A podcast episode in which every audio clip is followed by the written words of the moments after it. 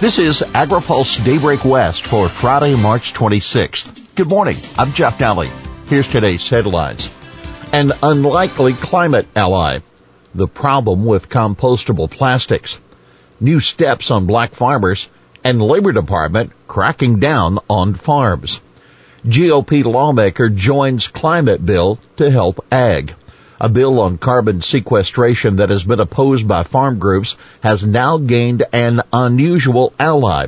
Republican Assembly member Devon Mathis of Visalia this week asked to be a joint author on the measure. Mathis acknowledged he would probably upset some of his agriculture friends by doing so, but he wanted to ensure incentive dollars would be attached to the effort. The bill would charge the Air Resources Board, or CARB, with establishing climate goals for the state's natural and working lands. The California Farm Bureau was also concerned about unstable incentives funding to meet the goals. And it worried CARB would not be able to account for all future impacts that could limit agriculture's carbon capturing capacity. This includes the Sustainable Groundwater Management Act. The California Climate and Agriculture Network countered that these arguments only delay climate solutions. Cal Chamber criticized the bill for focusing too narrowly on an industry that contributes just 9% of the nation's emissions. Mathis said he wanted to see fundable action that ensures that our agriculture partners can actually do these things. Bill would greenlight compostable plastics for farmers. Compostable plastics is often sent to landfills due to conflicts with CDFA regulations. Waste facilities struggle to market to agriculture customers compost that contains these plastic products. According to the California Compost Coalition, this inhibits the state's lofty goals of reducing emissions under Senate Bill 1383. During an assembly hearing this week, a policy advocate for the coalition said new Food Safety Modernization Act requirements along with marketing agreements and other directives from conventional produce purchasers like Walmart, McDonald's, and others are pushing most conventional growers to use only CDFA certified organic input. A bill by Assemblymember Phil Ting of San Francisco aims to fix this by setting new standards for compostable products.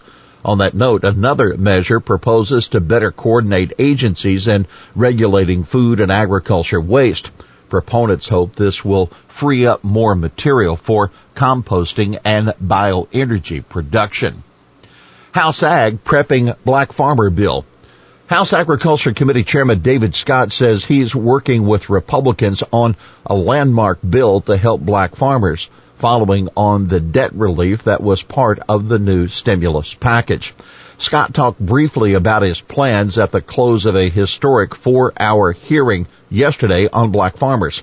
Scott did not provide a lot of detail about what will be in the legislation, but he suggested it would include provisions aimed at getting more land to the hands of black producers. A Senate bill called the Justice for Black Farmers Act would authorize USDA to acquire land and provide blacks with land grants of up to 160 acres. Scott said, the fundamental problem that we have is to make sure that we increase the market share of the products that our black farmers are bringing and producing to the agriculture market. We're going to have some incentives in there so we can increase that. And he added, we will also have things in this bill that will increase the number of black farmers that we have, the acreage we own. A spokesman for Representative Glenn G.T. Thompson, the committee's top Republican, said Chairman Scott has not yet reached out to us on this bill, but we look forward to opportunities for bipartisan discussions coming out of the day's hearing. You can read more of the hearing at agripulse.com. Vilsack, basis step up, important aspect. During the hearing, Representative Michelle Fischbach, a Republican of Minnesota, raised concerns about a key tax proposal President Joe Biden made during his campaign, eliminating the step up in basis on inherited assets. That could sharply increase the taxes an heir would owe when selling inherited land and other assets. Fischbach wanted to know how eliminating the step up could affect generational black farms. Vilsack said he hadn't discussed the basis step up with anyone else in the administration, but he said the basis step up is, quote, an important aspect of the countryside. It provides an opportunity for transfer to the next generation. Labor Department set to crack down on farms. The Labor Department has begun an education, outreach, and enforcement initiative targeted at workplace protections for farm workers. The department says it's seeking, quote, to reduce agriculture industry violations through enforcement of wage regulations. Education and outreach efforts will be targeted to farm workers and their advocates. In the fiscal year 2020, the division conducted more than a thousand investigations in agriculture and found more than seven million dollars in back wages owed to more than 11,000 workers. In its investigations, the division assessed employers with more than six million dollars in civil money penalties. Jessica Looman, Principal Deputy Administrator of the department's Wage and Hour Division, said the department is, quote, committed to ensuring industry employers comply with federal labor laws and that they pay farm workers all of their hard-earned wages. You can read our report on concerns about farm labor contractors at agripulse.com.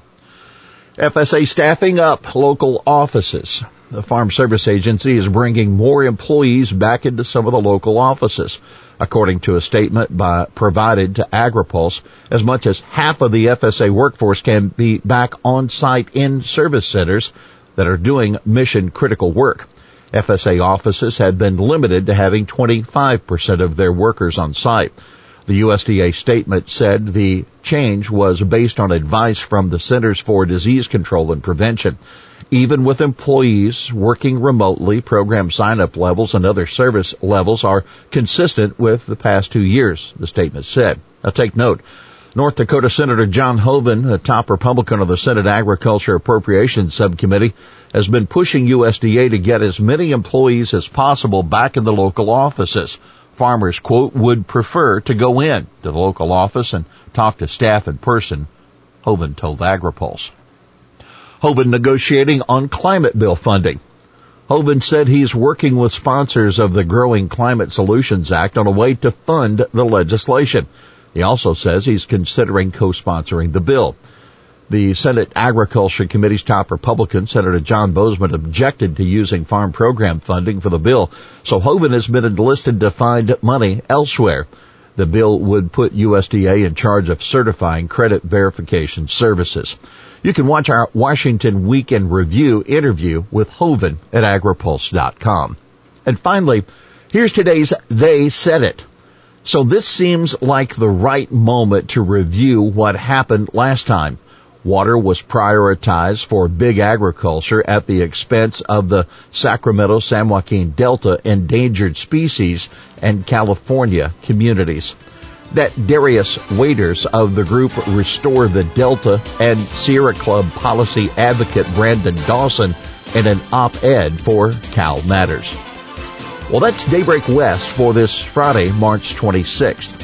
For the latest news out of Washington, D.C., visit agripulse.com. For AgriPulse Daybreak West, I'm Jeff Nalley.